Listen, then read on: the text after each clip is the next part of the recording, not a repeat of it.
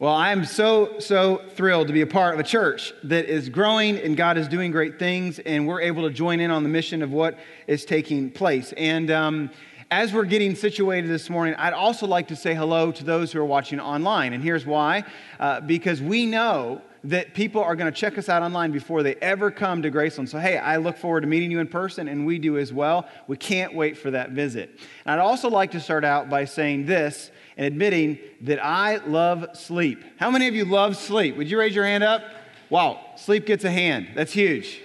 Uh, we love sleep. I get about uh, four to six hours of sleep a night. I don't get a lot. Uh, I, I, operate on little sleep, but every minute I get, I love that sleep. And just, just this last week, I woke up at 2 a.m. in the morning with just a big problem in the front of my mind. And it like hit me hard and it hit me big, and I couldn't sleep the rest of my my night. And it took up all this time and space, and it, it was this huge burden, and it was like this just big, big letters flashing in the back of the recesses of my mind saying, problem, problem, problem, and I couldn't go back to sleep. And I don't know if you're anything like me, but when you experience this, like this is all you see. And I would venture to say all of us in this room have faced a problem, been awoken in the middle of the night, and experienced something where you're overwhelmed. Maybe you're experiencing a problem right now where it's financial. Maybe you're ex- experiencing a problem right now where it's relational or there's a stress. Maybe your basement flooded, your garage, and you, right now you're thinking, how am I going to get that water out of the basement? Or, or whatever the case is. Maybe it's, it's a, a strain in a, in a marriage. Maybe it's a, a, a health situation that you don't know how you're going to recover from. I don't know what it is, but it's a problem. And it's in these big situations when we wake up in the middle of the night and we face them, it begins to just feel like that we are no match for them. And then it seems like that God is no match for them. In fact, not just that God is no match for them, but then God just seems really, really small. Like little God, big problem, right? Maybe you feel like the lion tamer. He wrote a, uh, an article in the classified. He said, Lion tamer seeks tamer lion, and you feel that way. Well, if that's the way you feel this morning, I'm excited about sharing what I'm going to share. Here's what I want you to understand that our problems, they thrive when God's small. When God's small, our problems, they run rampant. Turn in Ephesians chapter 3. We've been in this book the book of Ephesians in this preaching series called The Invisible War. And Paul, he's writing this letter to Ephesus. It's a circular letter aimed for Asia. He writes from prison, and he writes this because he's just endured his greatest uh, battles and seen his greatest breakthroughs. And Ephesians is the greatest letter ever written on spiritual warfare. We're calling the invisible war ever seen. And he wants the Ephesians to know something. He wants them to know hey, look, you can see victory and breakthrough in your life. And he's distributing this all throughout the churches in the area. And he builds this letter chapter by chapter by chapter. And we've been walking through it to where we get to the pinnacle in chapter 6, verse 10 and 11. We're going to put it on the screen for you. And let's just read it all out together. Ready? Here we go. Finally, be strong in the Lord and in his mighty power. Put on the full armor of God so that you can take your stand against the devil's schemes. For our struggle is not against flesh and blood, but against the rulers, against the authorities, against the powers of this dark world, and against the spiritual forces of evil in the heavenly realms. Now, why is this critical? Because we fight battles too. Circle the phrase stand and then circle the phrase heavenly realms. In fact, circle that whole entire two verses in your Bible or, or, or highlight it on your smartphone. Here's the deal there are these heavenly realms, and we talked about this in chapter one. Real quickly, we're going to put a chart up on the screen for you. There's the earth, we're on the earth, and then there's the heavens where the, where the rain came from, and then there's the heavenly realms, and we coexist in the heavenly realms and on the earth. Right now, there's this invisible heavenly realms, and this is where the battle is taking place. And then there's the third heaven where God is, and we learn in chapter one that God is seated far above, that everything is under his feet. And we learn in chapter 2 that we have a great salvation. And so much so of a great salvation that we have so much for us that we have not even yet discovered. That we could spend the rest of our life discovering what we have in Christ and the blood, the power that is in the blood. And Paul gets to chapter three and he's to read, he's going to pray to the readers. And he's going to pray, and then he interrupts himself. The grammatical context suggests that he, he literally was midstream and, wait a minute, before I'm going to pray, I got to remind them. When I teach my girls something new, when I teach them a principle, it's, it's not like I'm like, hey, don't play in the street, and I never tell them again. No, no, I go back to that, don't I? Hey, don't play in the street. Hey, don't go play in the street. And this is what Paul is doing. So, chapter three, he's reiterating something. And if you want to just just foundationally summarize chapter 3 in your Bible, in your listening guide. Here it is three words don't limit God. All right, say it with me. Don't limit God. That's right. The battle may be fierce, the evidence may be overwhelming. Let, let me, let me tell you, don't limit God. Now, let me just tell you this. Hear me on this. When you major on your problems, you minor on God. I mean, this is majoring on your problems and minoring on God. But when you major on God, let me tell you, friends, you minor on your problems. If you, mi- if you major on your problems, the invisible war is going to kick you in the teeth and it's going to drop you to your knees in defeat. And so today, what I want to talk about is how we limit him. How we limit him. And there's a few ways I believe that Paul, out of chapter 3, talks about and shares with us how we limit God. So we're going to discover this. There's three limitations I think we place on God as we walk through chapter 3 in Ephesians. Let's look at verse 1 together. For this reason, I, Paul, the prisoner of Christ Jesus, for the sake of you Gentiles, surely you have heard about the administration of God's grace that was given to me for you. That is the mystery made known to me by revelation, as I have already written briefly. In reading this, then, you will be able to understand my insight into the mystery of Christ which was not made known to people in other generations as it is now being revealed by the Spirit to God's holy apostles and prophets. This mystery is that through the gospel, the Gentiles are heirs together with Israel, members together of one body, and sharers together in the promise in Christ Jesus. I became a servant of this gospel by the gift of God's grace given me through the working of his power. We're going to stop right there. Now, if you were following along, first of all, just circle the phrase for this reason. Now, Paul's connecting to what he said previously in chapter 2. And he's talking about how great a salvation that we have. I give you a million dollars, you put it in the bank, you never take it out. That is a shame. Wouldn't you agree? Right. In the same way, this is the same who we have in Christ. There's power in the blood of Jesus Christ. And because of this power and because of this great salvation, Paul, he calls himself, look at it with me, a prisoner of Christ Jesus. He's sitting in jail, but he, it's not his shackles that binds him. No, no, no, no, no, no. It, he is under the control of the controller of the universe. There is no doubt about it. Who is controlling Paul?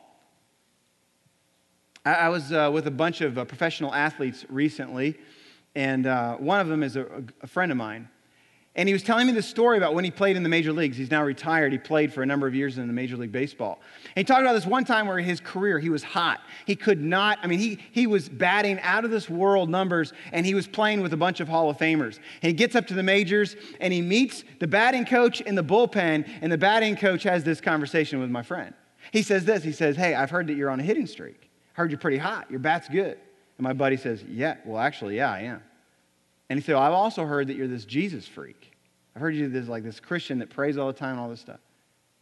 And then the coach says to my friend, Look, as long as you keep that down, we're going to be okay. We'll be good. And my friend says back to him, Well, if you're talking about my choice between choosing baseball or my Lord, Jesus wins every time. Who controls you? Who pulls your strings? Who tells you what to do? For Paul, it's evident. And where does this control take Paul? Well, look at it with me. He says, For the sake of you Gentiles. You see, he is controlled by God, therefore, he is then going to those who have not heard of the gospel. He references this in the mystery, he said, made known to me. Now, what's this mystery? Well, this mystery is something that's quite incredible. You see, the prophets and the leaders of of the Jewish people in this culture, they didn't have a window to the entire the totality of Christ. They didn't understand and see, they didn't have the Bible like you and I have it today. They're just kind of trying to figure this thing out. And they treated the Gentiles and considered them dogs. Not like your cute little dog at home waiting for you when you get home. That's not what I'm talking about. These dogs, okay, were the ones that rummaged in the trash. They had rabies. They were dirty. They were smelly. They had lice. They, you didn't want to be near these dogs. And they equated the Gentiles, those who were not Jews, the outsiders, to these kinds of dogs. And, but Paul is saying, look, the outsiders, the dogs, now they're co heirs with Christ. And that's a big deal. This is revolutionary to his audience. They had limited God, they had limited who he wanted to reach, they had limited who he loved. And Paul says, No, no, no, no, no. The riches of my inheritance are for these people as well. And this is a big deal. And here's why the outsiders are now considered insiders. Okay, that's a good thing. And the victims are now victors in Jesus Christ. And it's right here, I think we see the first limitation we place on God. You can write in your listening guide this that we limit the love of God and who he wants to reach. Do we limit the love of God and who he wants to reach. We know the verse, many of us, for God so loved the fill in the blank. Yeah, hello. But we limit the gospel. We don't do it maybe even thinking, but we do it maybe just by our actions. We, like the Ephesians, we limit who God loves and who He wants to reach on a consistent basis. Anyone who doesn't look like us, anyone who doesn't dress like us, anyone who doesn't uh, uh, kind of in our sphere of influence, anyone who is poorer than us or richer than us, or anyone who is older than us or younger than us or isn't just like us or from around here, well, then, you know what? We limit God and we, by our actions, don't understand his love and who he wants to reach. I mean, we teach this song to our kids all the time, right? Uh, Jesus loves the little children, all the children of the world, red and yellow, black and white, they are precious in his. Yeah, yeah, good. Two for two. It's a good day. Yeah. And what he sees, he sees those who are far from God. It gets me a little excited because this is the heartbeat of God. And on this day, when we're talking about joining in the mission, how critical is it that we get rid of the limitations of who God wants to love, who God wants to reach, and who and how he wants to do that? But we lose sight of his love. I mean, we really, really, really do. I was in a conference this last week in Dallas, Texas, over the weekend. I really missed being here um, with this church. And it sounded like you had a great day. We had almost like record attendance. I should be gone more often, I guess. I don't know. I'm not taking it personally, okay? I was away and my plane was delayed. And I'm sitting there in the terminal, kind of a little bit upset, and I'm sitting there trying to do some work, and I get this whiff of a, a poopy diaper. I'm like, where is that coming from? And I look over, and here comes this little one year old toddler just walking like a beeline for me. I'm like, oh, he's so cute. And then I got a whiff again. I'm like, that's the culprit right there. And he comes and he, he comes like right next to my leg where I'm, where I'm sitting. And he just stares at me. He's got a ball. And I just couldn't help but, hey, buddy, how are you doing? And I'm a stranger, you know, so he doesn't really get much closer. And but, but, the, but the odor is overwhelming. And I'm thinking, someone's got to change this kid's diaper. Like, where are his parents? And, and then I had this flashback to changing my own daughter's diapers and, you know, doing the whole, oh my goodness, what? Give me another wipe, you know, and, and having to change those diapers. And I'm thinking, okay, I don't know if I can pick up this kid right now because of his smell. And then his mom's not too far away. She calls him back over. The kid's name is Noah. Come here, come here Noah. He runs up into her arms. He, he, she grabs him, holds him tight, pats his bottom. I'm like, don't pat that area. That's gross. She doesn't care. She loves on him. And I was just reminded I was reminded that, that God, in His infinite love for us, even when we make a mess, even when we are so filthy in our sin and our brokenness, even when He knows all of our sins, even past where we are today, He loves us and He says, I love you so much. Come like a prodigal son. The Father welcomes us home. He loves us this much. And it's this kind of love that we should limit for all of those around the world. We don't even know the, all of the people's story, and we don't even know our own story. And yet He says, in complete totality. I have loved you and I have uh, recompensed for all of your sins. This kind of love, it blows my mind. It blows my mind. So, who does he love? He loves those in your neighborhood. He loves those in southern Indiana. He loves those in Kentuckiana. He loves those in our nation. He loves those in all the nations of the world. He says it to the disciples in Acts chapter 1, verse 8. He said, You're going to be my witnesses in Jerusalem, their neighbors, okay? And then the region in Judea. And then he says, To the ends of the earth. In the Greek, that literally means the places they had never been before. Who does he want you to love? He wants you to love your enemies. Luke chapter 6. He wants you to love your enemies. The greatest opportunity for someone to be loved are those that you don't love. My mom used to say, You don't have to like anybody, Ray, but you got to love everybody. Hmm. she was right. Mom was always right. Who does God want you to love? Your neighbor. Who does God want you to love? Your coworker. Who does God want you to love? Those who are not in this state and those who are around the world. There are opportunities. So here's the deal. Here's the deal, okay? First of all, you need to invite people for Experience Easter. What a great opportunity to show and share the love of Christ. Okay? I want to challenge you to do that. Second of all, I want to challenge you. Would you prayerfully think about going on a mission trip? Go out to the lobby afterwards, check out all of those individuals and what God's doing, and prayerfully think about your step in that. And then Paul continues. Look at with me at verse 8. He says, Although I am less than the least of all the Lord's people, this grace was given to me to preach to the Gentiles the boundless riches of Christ, and to make plain to everyone the administration of this mystery, which for ages past was kept hidden in God, who created all things.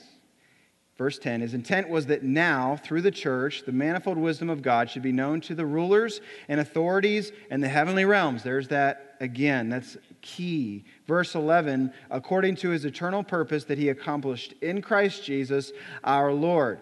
In him and through him, or through faith in him, we may approach God with freedom and confidence. Verse 13, I ask you, therefore, not to be discouraged because of my sufferings for you, which are your glory. Now, circle the phrase with me I am the least of these. Look, Paul's saying, there's nothing special about me. There's nothing. And then he says, Grace given to me. It was because of the grace given to Paul that makes him what he is. And I love this. You see, grace builds the church. See, you are indebted by grace, and then you are deployed by grace. You see, victims become victors when you understand and walk in the grace and mercy and power of Jesus Christ in your life. And Paul makes it very, very clear right here in what we just read. It's unlikely that someone like himself could ever be used by God. And there we have, I believe, the second limitation that we put on God. We limit the likelihood of who God wants to use we limit the likelihood of who God wants to use. Who does God want to use? Well, he used a loudmouth to start his movement called Peter. He used a murderer, an adulterer to augment his kingdom named David. Hear me now. The potter uses cracked pots. You a cracked pot? Yes, you are. Am I a cracked pot? More than you. I feel the pain of Paul. He makes it very clear. He says, I am less than the least of all saints in verse 8. The, the, the, name Paul, here's a really cool little fun fact. The name Paul, in the Latin, it means, guess what it means? It doesn't mean big, it doesn't mean educated, it means little bitty, small. And I think maybe he bore that name just so that everyone would understand and know very clearly look, I am nothing special. Don't limit who God wants to use. He told Timothy, look, I am the chief of all sinners. Don't limit who God wants to use. But you're saying, you don't know how jacked up I am. You don't know what I've done. You don't know that I'm the most boring person in the world. You don't know that I'm introverted. You don't know that I can't shut my mouth. You don't know that I, I, I, don't, I don't even know if I'm a believer in Jesus Christ. I don't know where. I, I, I, I don't know. There's no way. There's no way. There's no way. You're limiting who God can use. You're limiting. Now, there's an illustration I want to share with you and it's by way of a pizza box. This pizza box is empty. Let's just say, let's just say this evening, you, you call a pizza place and you have a, an extra large, dripping hot, cheese flowing out of it pizza delivered to your house. You go to the door, and there the pizza person is holding your pie in the air. There's no box. He's just holding the pizza. And there's like cheese dribbling down his arm, and you're like, where, you know, you're thinking, where's the box? And, and, and you're, you're like thinking, I don't know where that hand has been, you know what I'm saying? And you're grossed out, and everything's going on. And the first question out of your mouth is going to be, well, where's the box? Where's the box? And it's not that the box is special. It's not that the box is anything really uh, interesting, it's only probably worth less than 50 cents, but the value of the box is what it contains. Do you hear me? Listen, listen, this is why I'm saying this. Look, you don't have to be good looking. You don't have to be old. You don't have to be young. You don't have to be rich. You don't have to be wealthy. You don't have to have it all pulled together. The only thing you have to do to be used of God is to be clean and empty. And God will do the rest in your life. Great example of this. Her name is Marie Monsen. She, she is a, uh, a, a, person that felt called. She goes to uh, Shantung, China. She goes to Shantung, China. She's a female. Uh, many, many, many years ago, she wasn't anything special. She wasn't anything great, but she was clean and she was empty. And God used her to spark a revival, and thousands and thousands and thousands of people were saved because of this woman. And today, she is, her name is still spoken because she was clean and empty. This is what I want you to know. This is uh, what I want you to hear today. That from past, we know this that it starts with one person who is clean and empty before God, and God can do something great in their life. It doesn't matter how young you are. Evan Roberts was 13. Uh, uh, George Whitefield, he was 22. It doesn't matter how old you are. I mean, think about Abraham. Here's the thing God wants to use you. He wants to use you. And if you'll come empty and you'll come clean before Him, friend, He is willing to take you places where you've never been before. Don't limit who God wants to use. And then Paul, in verse 14 and following, he begins his prayer. He finally gets to the point where he begins to pray for his churches. And uh, we're going to get to that in a, in, a, in a minute, but I want you to skip down to verse 20 He's still praying. And he says this Now to him who is able to do immeasurably more than all we ask or imagine, according to his power that is at work within us. This is the third limitation I believe that we place on God. This is it that we limit what God can do. We limit what God can do. We see, we, we looked at, we limit who God loves, and He wants to reach. We limit who He can use, but we limit what God can do. Well, why do we limit what God can do? Why do we do this? Well, I think there's a couple reasons, and maybe you can relate to these. I, I can certainly. First of all, the world teaches us no. They lead with no. If it's not by sight, if it's not, you can smell it, feel it, touch it, well, there's no way. No, that is not the case. We, we, limit what he can do because we've gotten familiar. We look at things around us and we've gotten familiar to that obstacle. We've gotten familiar to that issue in our marriage. We've gotten familiar to the thing around us and we just don't realize and understand what he can do in our life. We get familiar with the fact that our church for so many years was, was really declining. And, and you know what? We limit what God can do. You know, He could bring revival through this church. You know that we can see the doors explode in this church. We limit what God can do. We can invite 30,000 people for, for Easter. We limit what God can do through us. He can send people on mission trips. We limit Him all of the time. So, what's the cure? What's the cure to limiting for limiting God? Well, it's, it's one word. You take our unbelief and you turn it to faith. Faith. Paul says it right here. He says, Now to him who is able. That he's able. Highlight that. That he's able. Turn to your neighbor and say, He's able. Yeah. I mean, is it possible that this last week that you were talking to somebody and somebody was telling them, telling you something that it was overwhelmed in your life, and maybe just maybe your language wasn't all around the, that phrase, he's able? Could we be a church that in our messaging and in our life that that's like on the tip of our tongue. Brian, could we do that? Could we be the kind of church that says, well, he's able? He's able. The, the, the very first thing that comes out of our He is able. Let's be a church that believes that. Chapter 27 in Jeremiah, the prophet, God comes to the prophet Jeremiah and he says, Hey, Jeremiah, this area is going to be overtaken. Judah is going to be overtaken. I want you to go buy this field. Huh? Now, look, I'm not a real estate guru, okay? But you don't take a field over right before it's going to be all overrun by enemies. That doesn't make any sense. But God wanted Jeremiah to know did you ever think, Jeremiah, that I'm going to bring you back out of captivity? Did it ever cross your mind? Verse 27, he says this that is there anything, he says, is there anything too difficult for me? He's able. He is able.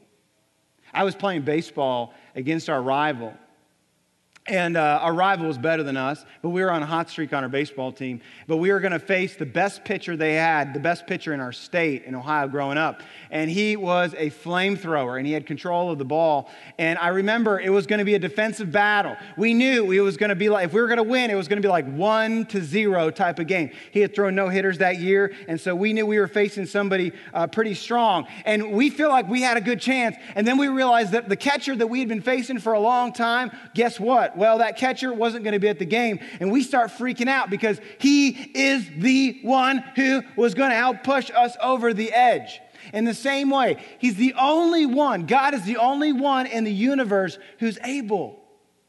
He's the only one in the universe who is going to take us from here to there. Don't limit God. Our problems, our battles, look, friends, they may be big in our eyes, but it's time that we stop limiting God. It's big God, small problem, not big problem, small God. And then Paul says to do immeasurably more. Well, what does that mean? Immeasurably more than what? Well, immeasurably more than, than you can and I can. Turn to your neighbor and say, Well, more than I can. Yeah. And, and, and then also, in, in, in collective manner, eh, He's immeasurably able to do more than we can. Let's just say all that together. Immeasurably more than, than, more than we can. Say that with me. More than we can. Yeah, that's right. I mean, how many of us, how many of us, show of hands, right now in this place, have come to a place in your life where you were overwhelmed, you were at the end of your rope, maybe it was last night, maybe it was last decade, where you were like, I can't do it on my own. Show of hands. How many of you have ever been in that moment? Like, all of us here today. But he's able to do immeasurably more, more than you can. About a year ago, in the life of this church, we had an event, and there was hundreds, maybe thousands of people on our, on our, at our event. And uh, I'm walking around talking to people, and and, and there's this family that's serving this, at this event. They're serving all together, and they've been serving for a long time at this event. And so I go up to them, and I just want to say, hey, I just thank you so much for serving. I, I just love it. You just exemplify all that is what our church is about. And I go up to them, and I introduce myself to them, and I say, hey, how long have you been going to this church? Like, like a year or maybe six months? And I'm so grateful. And they say, with all the grace and love in their heart, they say, well, well Ray, we've been going here for 30 years like oh my i felt i just i hate myself. I just wanted to crawl into a hole you know? I felt so bad. And i apologized all over myself. I was, oh my goodness i'm so sorry. Oh People think, though, that we can do more than we really can. You think you can do more than you really can. You think I can do more than I really can. I can't visit everyone in the hospital. I can't talk to every single person here in our church. I can't do a lot of things because I'm only one person. I mean, I can't even know everyone's names. I wish I did, but I can't. I mean, my memory stops at like 12, okay? And, and past that, it's just, it's maybe just a, uh, you know, it's a blessing if I can remember a name. But the point of the matter is this that like it takes a lot of people to do what Graceland is doing, all the leaders, all the staff members. Can you give them a hand for all that they're doing? Yeah, all you leaders, all you staff, thank you. But here's the, here's the point. But God is able to do even the stuff that we don't see He's doing. He's doing it. I mean, He is able immeasurably more. He's the one person that is unlimited. And when we see all these things happening, like, like Florida, this, this school shooting, and it just makes us go, really? Really? And then this flood, really? What's going on? Right? God's And we go, God, are you hearing this? Are you in charge of this? Do you know what's going on? Do you see what's happening in my family's life right now? Let, let me tell you, friend, I heard this this last week and I love this. God is ruling the universe with his feet up. He's not overwhelmed. He's not perplexed. He's not going, oh, I get to plug a bunch of holes. He's got his feet up because he's above all. He's seated above all. Chapter 1 of Ephesians. He is unlimited, and we should not limit him. If you agree with me, would you just say amen? Would you all stand to your feet together? And I want to read to you, I want to read to you the last few words of the Apostle Paul's prayer. The Apostle Paul says this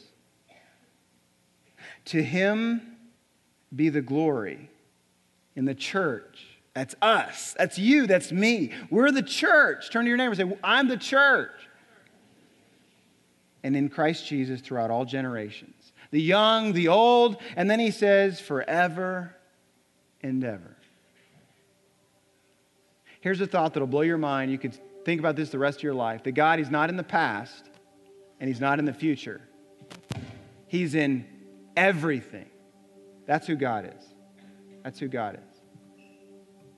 And so He's in every moment, and He's in this moment now. And what I want to do in just a moment is I want to pray the prayer over you that Paul prayed to those Ephesians.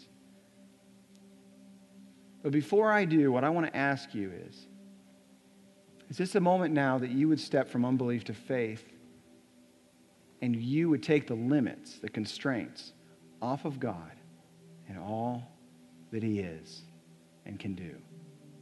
It's a journey you'll never stop, it's a journey that you'll always be on. But today, would you say, I believe and I have faith in you, God?